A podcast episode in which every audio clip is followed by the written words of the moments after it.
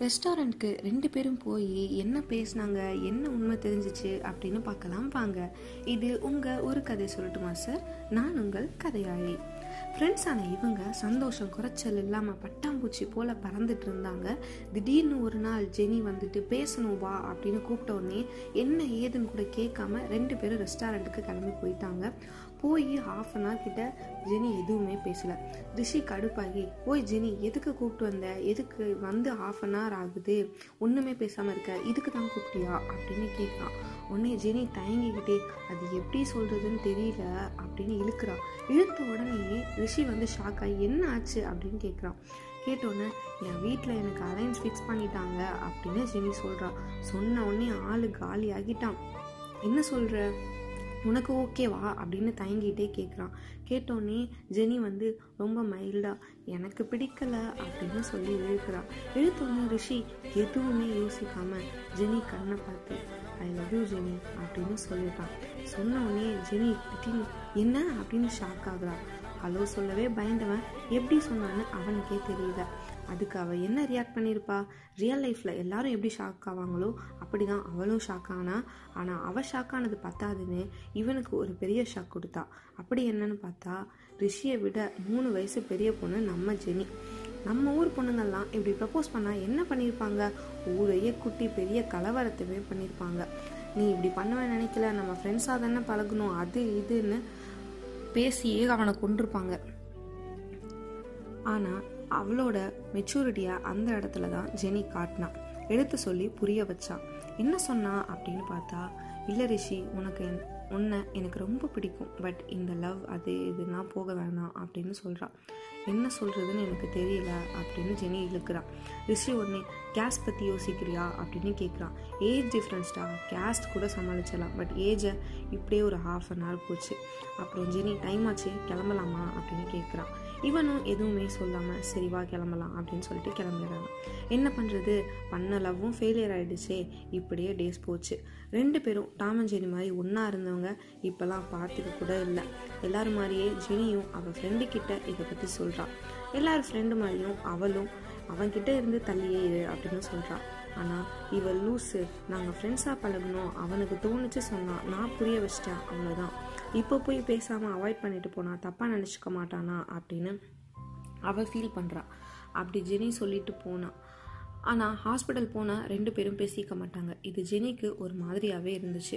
அதனால் நேராக அவன் கிட்ட போய் இல்லை இப்படி பேசிக்காமல் இருக்கிறது நல்லது இல்லை அதனால் நம்ம நார்மலாக பழைய மாதிரி பேசுவோம். அப்படின்னு சொல்கிறான் ஆனால் இவன் எதுவுமே சொல்லாமல் நின்றுட்டு இருந்தான். சரி கொஞ்சம் டைம் எடுத்துக்கலாம். கொஞ்ச நாள் அது வரைக்கும் no phone calls no messages உனக்கு எப்போ பேசணும்னு தோணுதோ பேசு ஓகேவா அப்படின்னு ஜெனி கேட்குறான் இவனும் எதுவுமே யோசிக்காமல் ஓகே அப்படின்னு சொல்லிடுறான். இவளுக்கு ஒரு மாதிரி ஆயிடுச்சு. சரின்னு மனசே இல்லாமல் சொல்லிட்டு போனான் சாரிங்க அவளுக்கு இருந்த மைண்ட் செட் எப்படி சொல்கிறதுனே தெரியல. பொண்ணுங்க மனசாச்சே என்ன பண்ணுறது இப்படியே த்ரீ மந்த்ஸ் போச்சு.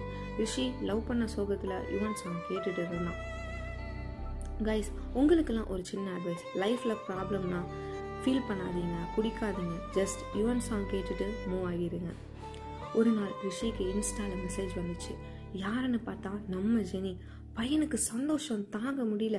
ஜெனி ஓய்னு அனுப்ப ரிஷி சொல்லுன்னு அனுப்ப ஜெனி எங்கே இருக்க அப்படின்னு கேட்க ரிஷி நடு ரோட்ல அப்படின்னு சொல்ல.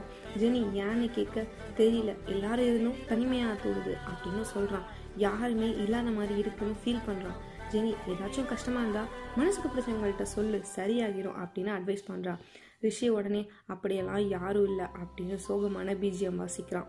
இவ ஒரு நம்பர் அனுப்புகிறா யார் நம்பர் அப்படின்னு கேட்குறா ரிஷி. நான் இருக்கும்போது மனசுக்கு பிடிச்சவங்கெல்லாம் யாரும் இல்லைன்னு சொல்லாத அப்படின்னு ஜெனி சொல்ல அந்த பதட்டத்துலேயும் அவனுக்கு எறும்பு கடிச்ச மாதிரி ஒரு புத்துணர்ச்சி ஏற்பட்டுச்சு. அவனோட சந்தோஷத்துக்கு ஒரு அளவே இல்லாமல் உடனே கால் பண்ணிட்டான். அப்புறம் பேசினாங்க பேசினாங்க பேசினாங்க. இத்தனை நாள் பேசாத எல்லாத்தையுமே சேர்த்து வச்சு பேசினாங்க. நைட்டு ஃபுல்லாக பேசினாங்க. ஜெனி நாளைக்கு ஃப்ரீயா அப்படின்னு ரிஷி கிட்ட கேட்டான் ஆமாம் அப்படின்னு சொன்னான் அப்போ நாளைக்கு ஈவினிங் வெளியில் போகலாம் அப்படின்னு சொல்கிறா ஜெனி. இவனும் உடனே நம்மால் தான் எப்போவுமே எல்லாத்துக்குமே ரெடியாக இருப்பானே. சரி அப்படின்னு சொல்லிட்டான். மிச்ச ஸ்டோரியா அடுத்த பாட்டில் சொல்கிறேன் அது வரைக்கும் உங்களிடமிருந்து விடைபெறுவது உங்கள் கதையாளி இது உங்கள் ஒரு கதை சொல்லட்டுமா சார் லைக் பண்ணுங்கள் கமெண்ட் பண்ணுங்கள் ஷேர் பண்ண மறந்துடாதீங்க.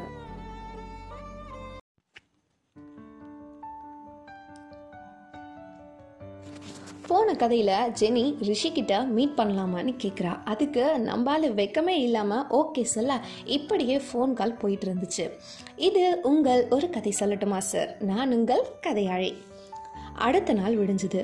ரிஷிக்கு ஒரு புத்தம் புதை காலை மாதிரி தோணுச்சு. எல்லாமே ஃப்ரெஷ்ஷாக இருந்தது. சென்னையோட எரிச்சலான டிராஃபிக் கூட அவனுக்கு ரசிக்கும்படியாக இருந்துச்சு. எதனால் ஏன் அப்படி தோணுச்சு அப்படின்னு அவனுக்கு மட்டும் இல்லை எழுதின எங்கள் ரைட்டருக்குமே தெரியல. ஒரு வழியாக ஹாஸ்பிட்டல் வந்து சேர்ந்தான் நம்ம ரிஷி. எப்போ ஜெனியை பார்ப்போன்னு அவன் மனசு கடந்து அடிச்சுக்குது. அதை பார்த்த சக்தியும் என்னடா யாரை தேடுற? அப்படின்னு கேட்டாரு. அதுக்கு அவன் ஜெனியை தான் தேடுறேன் எங்க அவ? அப்படின்னு கேட்குறான் அதுக்கு சக்தி டேய் ரெண்டு பேரும் சண்டை தானடா போட்டுட்டு இருந்தீங்க? எப்படா சேர்ந்தீங்க? அப்படின்னு கேட்குறாங்க அண்ணா அதை விடு. எங்க அவ? அப்படின்னு கேட்குறான் ரிஷி. அவன் முன்னாடியே வந்துட்டா. அவ ரவுண்ட்ஸில் இருப்பான்னு நினைக்கிறேன். சரி ஓகே நான் போய் பார்த்துக்கிறேன் அப்படின்னு ரிஷி சொன்னான். டே டேய் போகாத டீன் கூட இருக்கான். இன்னைக்கு பதினோரு மணி வரைக்கும் ரவுண்ட்ஸ் தான். போய் வீணாக வாங்கி கட்டிக்காத அப்படின்னு சக்தி சொல்கிறான் இருந்தாலும் ரிஷியால் அங்கே இருக்கவே முடியல. எப்படா அவளை பார்ப்போன்னு வெயிட் பண்ணிட்டு இருக்கான்.